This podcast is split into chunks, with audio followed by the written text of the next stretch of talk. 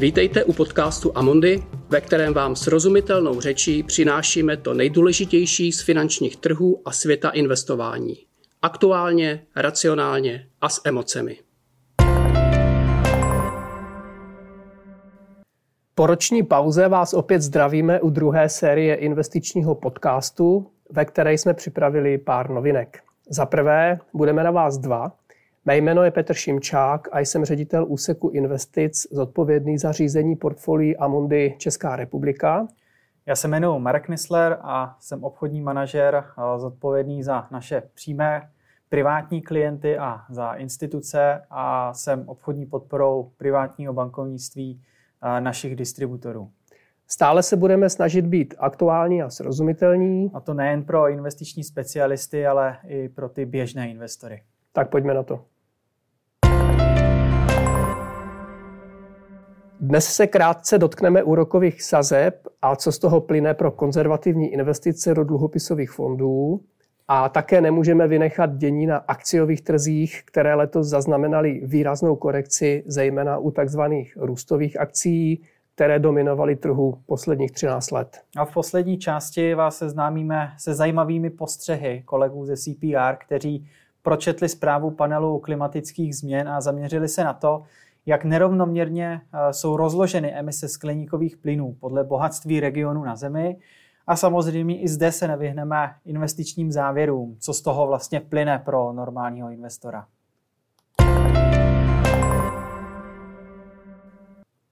Tak nejdřív k těm dluhopisům. OK. Česká národní banka zvedla základní úrokovou sazbu dvacátého druhého června z pět celá sedmdesát pět procenta na sedm procent. Den před zasedáním se odhady analytiků pohybovaly někde mezi šest padesát až sedm dvacet pět. A právě přesně před rokem zvedala Česká národní banka úroky poprvé po covidové krizi z nula celá dvacet pět na nula celá pět procenta. Vlastně finanční trhy den před zasedáním čekali, že sazby budou někde zhruba ode dneška za dva roky na pět dvacet šest, za tři roky na čtyři celá třicet dva procenta, takže vlastně jako kdyby zase pokles úrokových sazeb. No a po samotné akci České národní banky, po tom zvýšení, se toto očekávání posunulo směrem dolů, a to výrazně, třeba na čtyři celá pět procenta za dva roky a dokonce mírně pod čtyři procenta za tři roky. Takže teďka vlastně kulminace sazeb a myslíš, že už i blížící se pokles?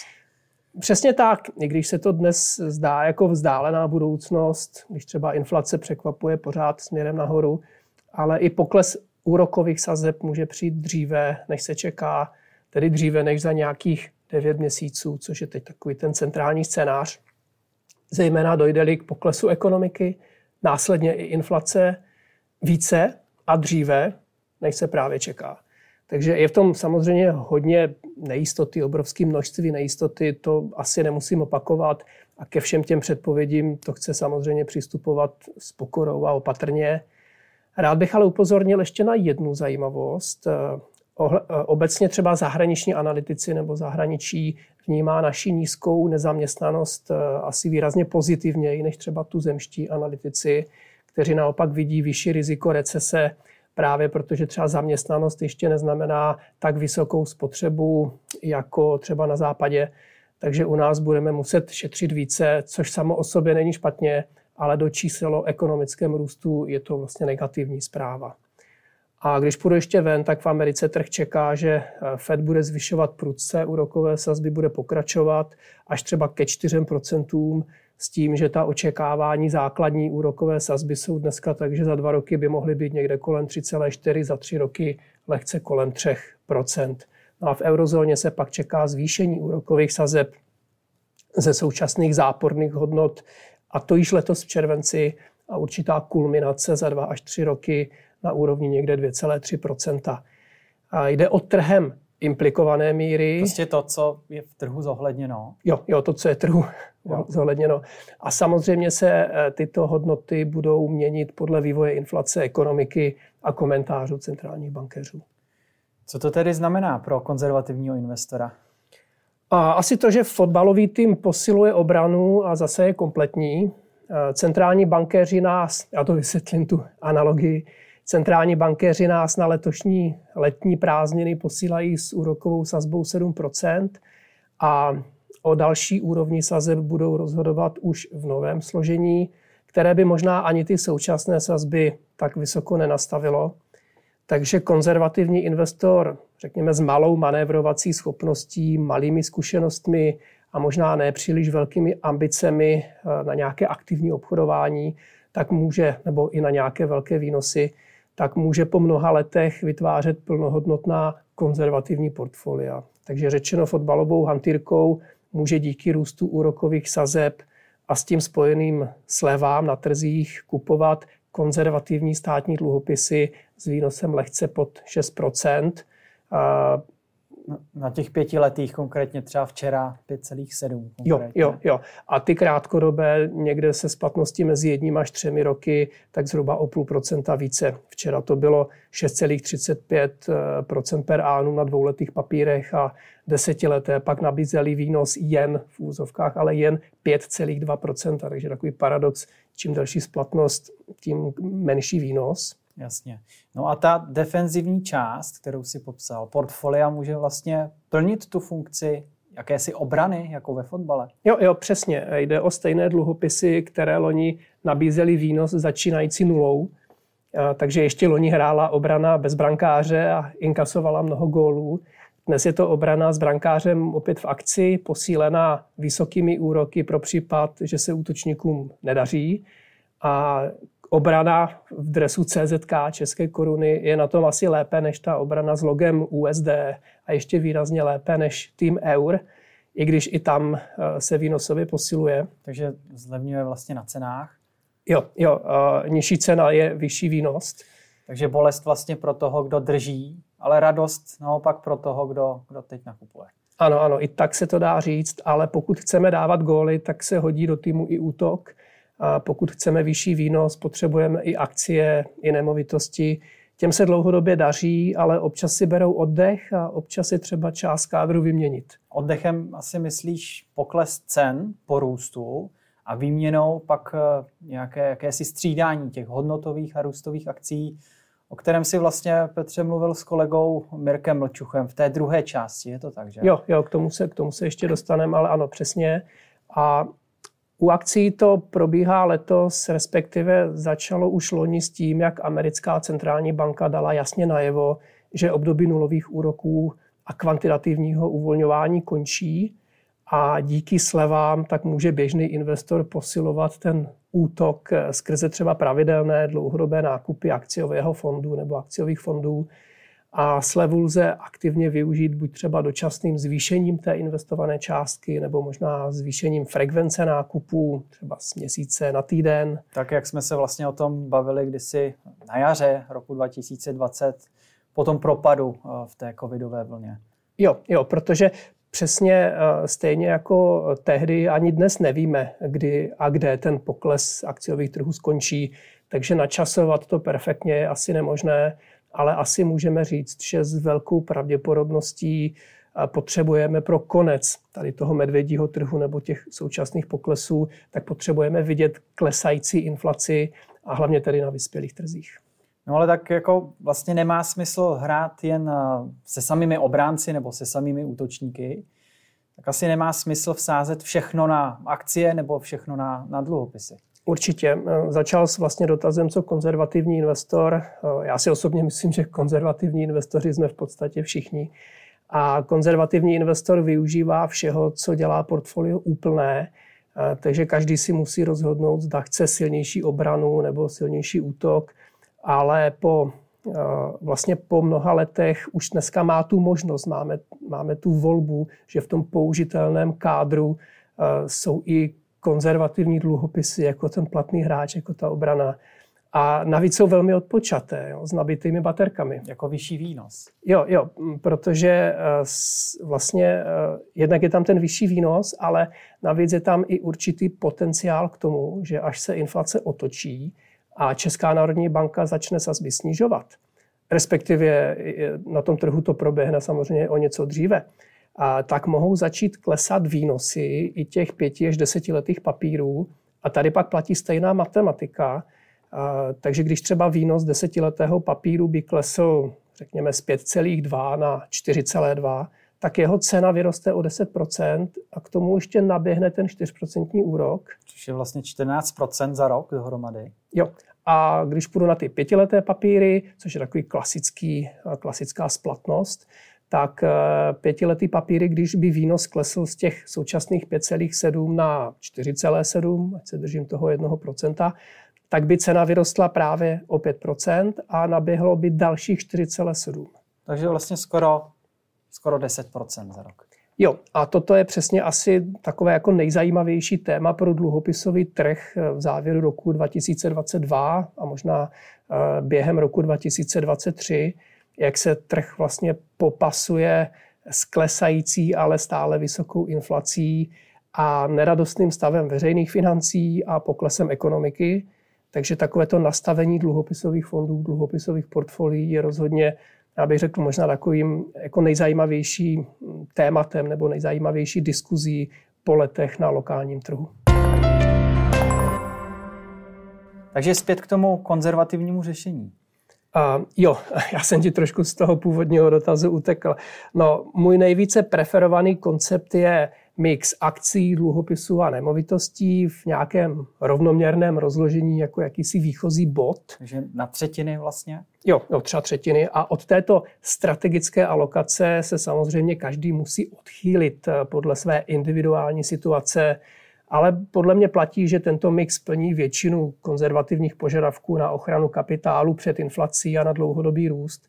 Zde bych třeba odkázal právě na předchozí epizody našeho podcastu, které jsou nadčasové, a snad bych jen dodal, že pokud chce někdo dlouhodobě porážet inflaci relativně konzervativně, tak by se měl smířit s tím, že není nutné porazit inflaci každý rok a není nutné, aby inflace porazila, nebo aby inflaci porazila každá koruna z celkového portfolia.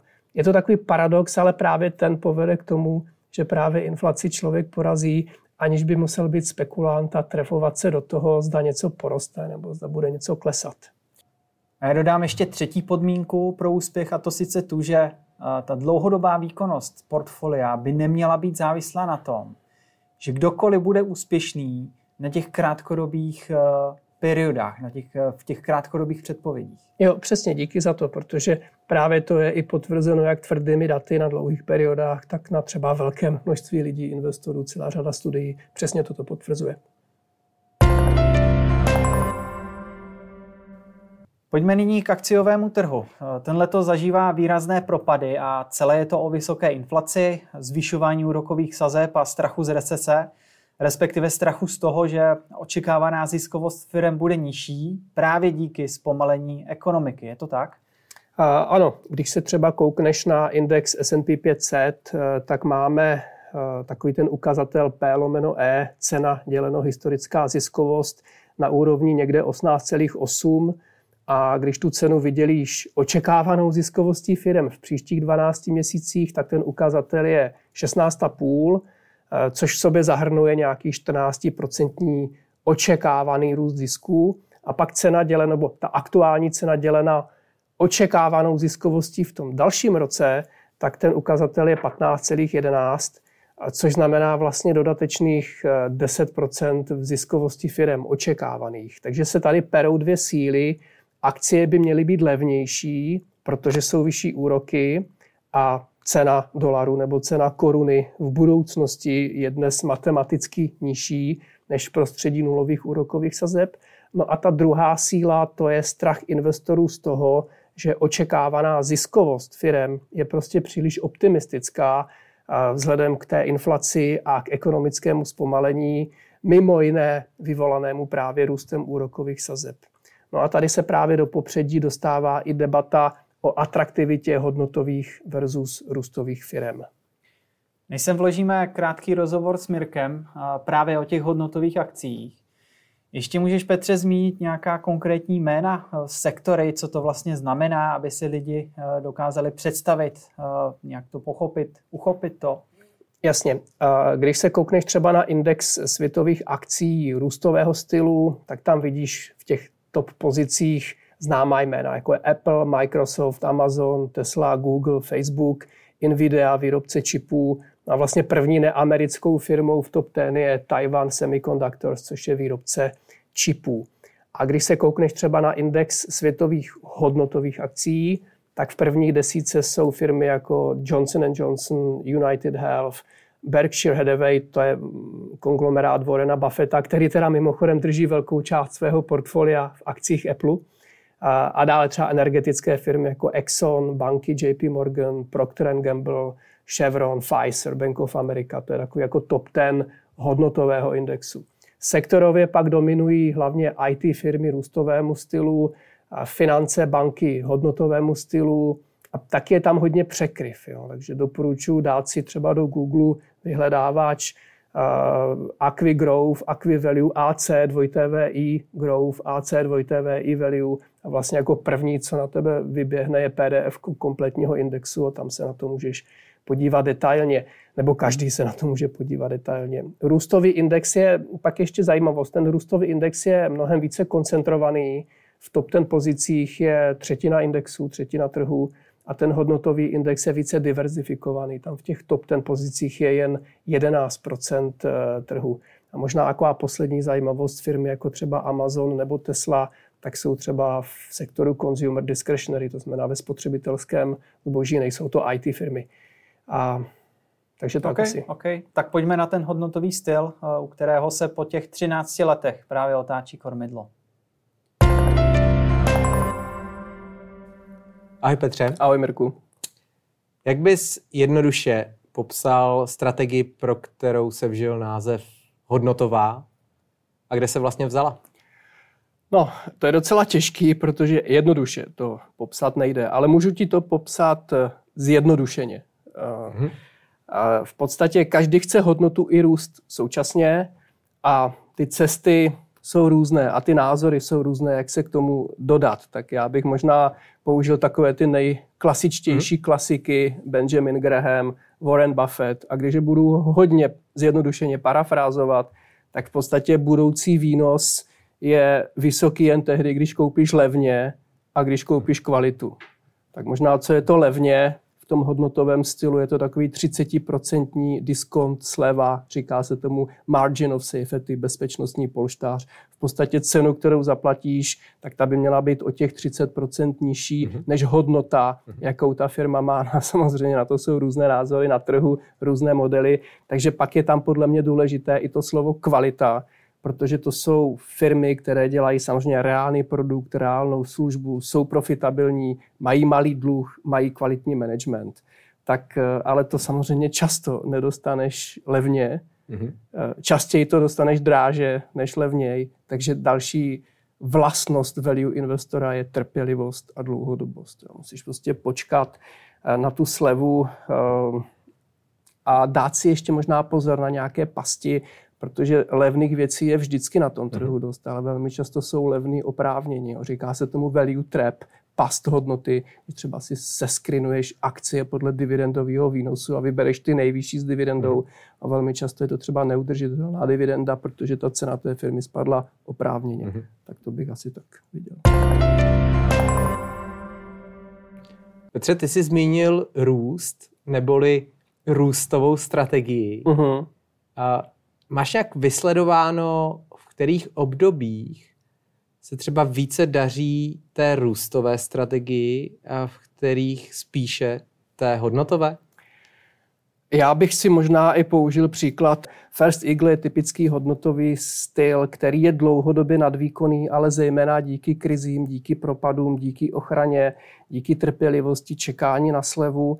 A třeba růstový fond, který má jako kvalitu a hledá kvalitní růstové tituly, třeba Amundi Polen, tak ten má taky dlouhodobou velmi slušnou nadvýkonnost, ale zase díky tomu, že najde ty firmy, které mají nadprůměrný růst zisků, jsou kvalitní, sleduje možná trošku kratší horizont, třeba kolem pěti let. A když se podíváš na ty situace, kdy to vznikalo, tak já bych řekl, posledních třináct let hodně dominoval ten růstový styl nad tím hodnotovým, což bylo prostředí nulových, respektive klesajících úrokových sazeb. A to bych řekl, že je teď asi ten hlavní, hlavní game changer, že vlastně v prostředí růstu a zvyšování úrokových mm-hmm. sazeb investoři chtějí prostě realisticky přecenit ceny, za které platí, a tam vlastně dneska ty hodnotové tituly už jsou levnější. A ještě dám nějaký konkrétní číslo relevantní pro tyhle fondy, pro tyhle strategii, tak tu hodnotovou globální dneska kupuješ třeba s price earning ukazatelem kolem jedenáct, kdežto tu růstovou s price earning ukazatelem kolem dvacet jedna, a bavíme se o globálním trhu. A v podstatě obě ty strategie mají co nabídnout. Pokud jedenáct už je poměrně levný a je v tom zabudovány nějaký devět až deset procent zhodnocení, aniž bys spoléhal na to, že ty ceny porostou, mm. že tam bude nějaký růst té prémie. Na druhou stranu price earning dvacet jedna je stále ještě trošku spíš dražší, takže i když si zakombinuješ, že v růstu úrokových sazeb budete růstové strategii foukat nějaký protivítr, tak ale zároveň, když budeš dobrý stock picker a la třeba právě ten fond Polena, vybereš tam ty firmy a dosáhneš třeba patnáct procent růstu jako earnings per share, vlastně ziskovosti, tak i když by to mělo skorigovat ten price earning na osmnáct nebo možná na patnáct, tak stále seš tam někde mezi sedm, osm, devět procent per annum zhodnocení, takže máš vlastně obě ty strategie jako kompatibilní, ale důležitá je kvalita, jak v té hodnotě, tak v tom růstu. Z toho jsem pochopil, že a samozřejmě vychází to i z té práce, že ty jako šéf investic nemůžeš ignorovat žádnou ze strategií, kterou ten trh nabízí, ale když bys se směl přiklonit k nějaké, jestli spíš ta hodnota nebo spíš ten růst, tak co je investorovi jako Petru Šimčákovi jeho srdci bližší? Jeho srdci, no, jak se říká, emoce nepatří do investování, že jo, jedna z největších, jeden z největších omylů, ty emoce tam samozřejmě patří. No, já si takhle, myslím si, že dává smysl obojí a, a důležitá je i ta flexibilita a v, vlastně využívat slevy. Já si myslím, že škatulkování, hodnota nebo růst tě velmi často zavede do nějakých schémat, který vlastně nepotřebuješ, jo. Takže a já dám i příklad, jo, vlastně takové jako typické, typické třeba hodnotové firmy jsou ze sektorů energetika, materiály, těžba, ocel. Mm-hmm. To je třeba teď možná růstová story pro nějakou hodně dlouhou periodu. A finance, banky, to je typická vlastně hodnotová, hodnotová story sektorově, a přitom v prostředí růstu a zvyšujících se úrokových sazeb, tak ty firmy i porostou. Jo. Takže tam je otázka právě toho, co a jak, jak to kdo vnímá. Takže já si myslím, že stock picking s důrazem prostě na cenu a na růst, tak to je mi sympatický, a ne to dělit. Nicméně já ti z té otázky asi neuteču. Já třeba ve svém portfoliu mám jak First Eagle, tak Polen, mm-hmm. tak Disruptive, takže míchám si to opravdu rovnoměrně. Z hlediska té naší nabídky hodnotových fondů, tak bych vypíchl, máš tady tři, First Eagle, Global Equity, Sustainable Income jsou dividendy, P S A pět dividendová, to jsou všechno nějaké hodnotové strategie v tom růstovém, ať už jsou to Polen nebo Disruptive, ale tam, kde se to třeba potkává, ještě to, co jsem ti zmiňoval na začátku, tak mně se třeba líbí fond od C P R, ten Hydrogen, vodík, který vlastně má hodnotový faktory, ale přitom v růstovém, v růstovém segmentu. Takže těch možností je mnohem víc. Kromě růstu úrokových sazeb, vysoké inflace, rotace k hodnotovému stylu, tak je hlavním tématem i E S G a klimatická změna a investiční implikace z toho plynoucí.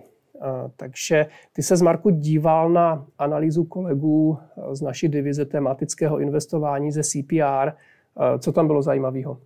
Tak bylo to o propojení nerovnosti a změny klimatu, protože změna klimatu je v každém regionu jiná a každý ten region je zároveň jinak bohatý a jinak rozvinutý. Poslední zpráva I P C C, což je mezivládní panel pro změnu klimatu, navíc ukázala, že trendy v oblasti emisí skleníkových plynů obecně nejsou dobré. Ale nyní je jasné, že emise skleníkových plynů po náhlém zastavení té globální aktivity, která souvisela s krizí covidu v roce dva tisíce dvacet, velmi prudce narostla. Nějaké čísla? Mám jich tu poměrně dost. Pokud jde o globální oteplování, tak Světová meteorologická organizace nyní odhaduje, že existuje padesát procent pravděpodobnost, že průměrná globální teplota dosáhne alespoň v jednom z příštích pěti let hodnoty jedna celá pět stupně nad úrovní před průmyslovou revolucí, tedy o jedna celá pět stupně na, nad hodnotu před devatenáctým stoletím. Hmm. A podle těchto modelů je devadesát tři procent pravděpodobnost, že alespoň jeden z pěti let mezi lety dva tisíce dvacet dva a dva tisíce dvacet šest bude nejteplejší v historii. Jednou z těch velkých otázek týkajících se tohoto tématu je, jak jsou emise skleníkových plynů vlastně rozloženy. Vypouštějí někteří jedinci více emisí než jiní? A pokud ano, tak kteří to vlastně jsou a v jakém poměru to je? Dál se ukazuje, že ta zpráva o světové nerovnosti z roku dva tisíce dvacet dva, kterou vydala laboratoř Global Inequality Lab, věnuje těm uhlíkovým nerovnostem celou kapitolu. Ti výzkumníci té laboratoře se pokusili určit rozložení uhlíkové stopy světové populace podle, podle zeměpisných oblastí a podle úrovně příjmu, tedy podle bohatství toho konkrétního regionu. A prvním závěrem té práce je, že mezi jednotlivci existuje velká nerovnost, co se týče emisí. V tom celosvětovém měřítku je deset procent největších znečišťovatelů zodpovědných za téměř padesát procent emisí. Počkej, jakože deset procent největších emituje padesát procent. Přesně tak, přesně tak. Zatímco těch dolních padesát procent produkuje pouze dvanáct procent emisí. Ještě větší důraz na detail té nerovnosti nám nabídne výpočet jednoho procenta světové populace, která je zodpovědná za sedmnáct procent emisí. Protože tyhle poměry připomínají velmi úzce údaje o příjmové nerovnosti na té globální úrovni, protože jedno procento světové populace představuje devatenáct procent celkového příjmu. Dál se autoři a, také zabývali dynamikou emisí skleníkových plynů od roku devatenáct set devadesát podle typu emitenta. A od roku devatenáct set devadesát se emise na obyvatele celosvětově zvýšily o sedm procent. Ale u jednoho procenta populace, té, která vypouští nejvíce emisí, se zvýšily o dvacet šest procent. Pokud půjdeme ještě více do hloubky, více na ten detail, tak u jedné desetiny procenta světové populace, která vypouští těch emisí nejvíce. Od té desetiny, co jich vypouští nejvíce. Přesně tak. Tak ty emise se na obyvatele zvýšily dokonce až o čtyřicet pět procent. V tomhletom poměru, v tom konkrétním příkladu, hmm. je ta nerovnost očividná. Ta zpráva také zdůrazňuje, že mezi kontinenty existují velké a přetrvávající nerovnosti. Lidé vypouští v průměru šest celá šest tuny ekvivalentu oxidu uhličitého na obyvatele za jeden rok. A za tímto údajem se skrývá obrovská nerovnost mezi kontinenty, protože v subsaharské Africe činí emise na obyvatele za rok jedna celá šest tuny, ve východní Asii je to asi osm celá šest tuny, v Evropě devět celá sedm a v Severní Americe dvacet celá osm. Hmm, hmm. To je vlastně dvojnásobek. Jo. No, Česká republika asi není velký emitent v, té absolutním, v tom absolutním objemu, ale na hlavu jsme tuším čtvrtí nejhorší v Evropě.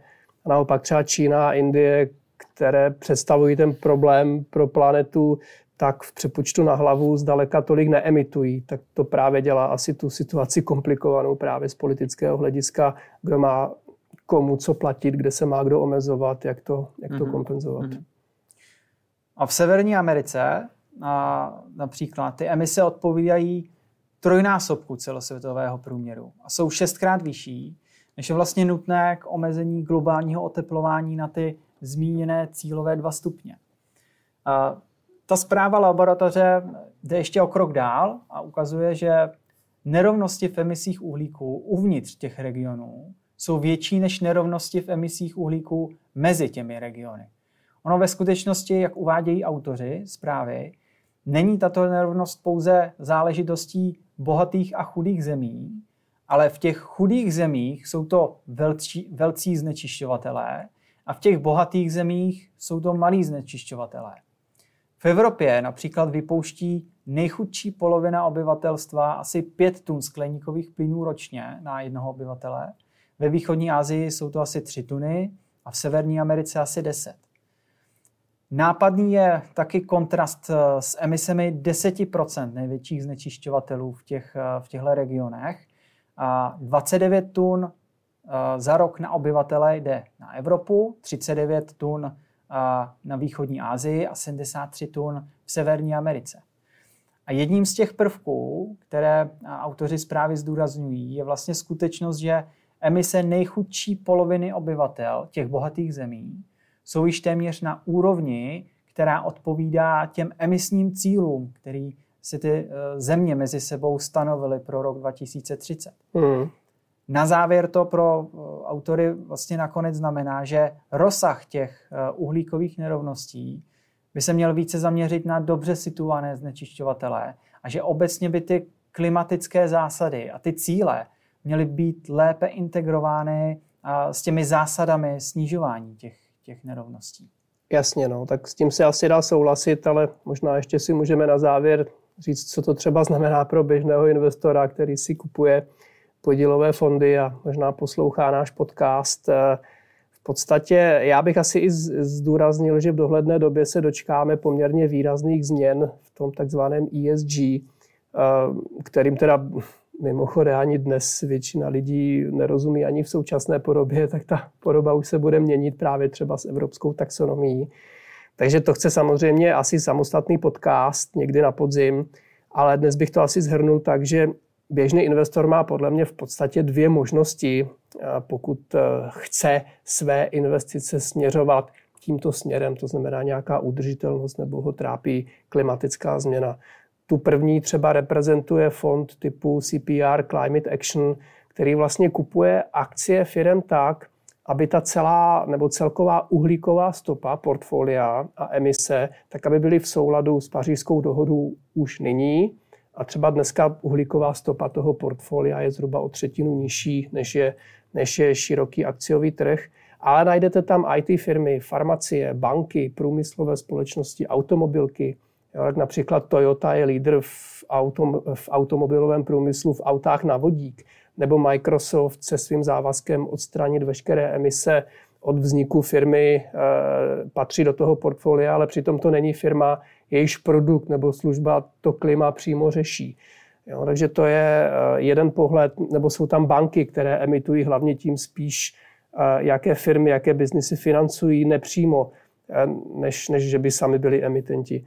A, takže takový ten podíl zelených technologií, které možná si člověk může představit, že to je to klimatické řešení, tak to tvoří třeba šest procent portfolia a celý akciový trh je necelých pět procent jsou těch veřejných akciových společností, jsou, jsou zelené technologie.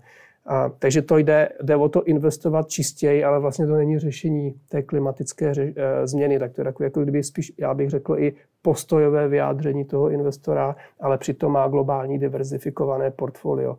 Blíže už tomu je třeba tematický fond C P R Hydrogen, což je segment vodík, hydrogen vodík, jo? Tak to je fond, který se zaměřuje na celý ekosystém vodíkové ekonomiky. Tomu si asi budeme věnovat někdy příště, protože si to zaslouží. Ale tam je třeba právě podíl zelených technologií třicet pět procent portfolia. A hlavně sektory, jako jsou suroviny, materiály, veřejné služby, průmysl, energetika. Jinými slovy třeba ten hodně value, hodnotový faktor, o kterém jsme dneska i hovořili.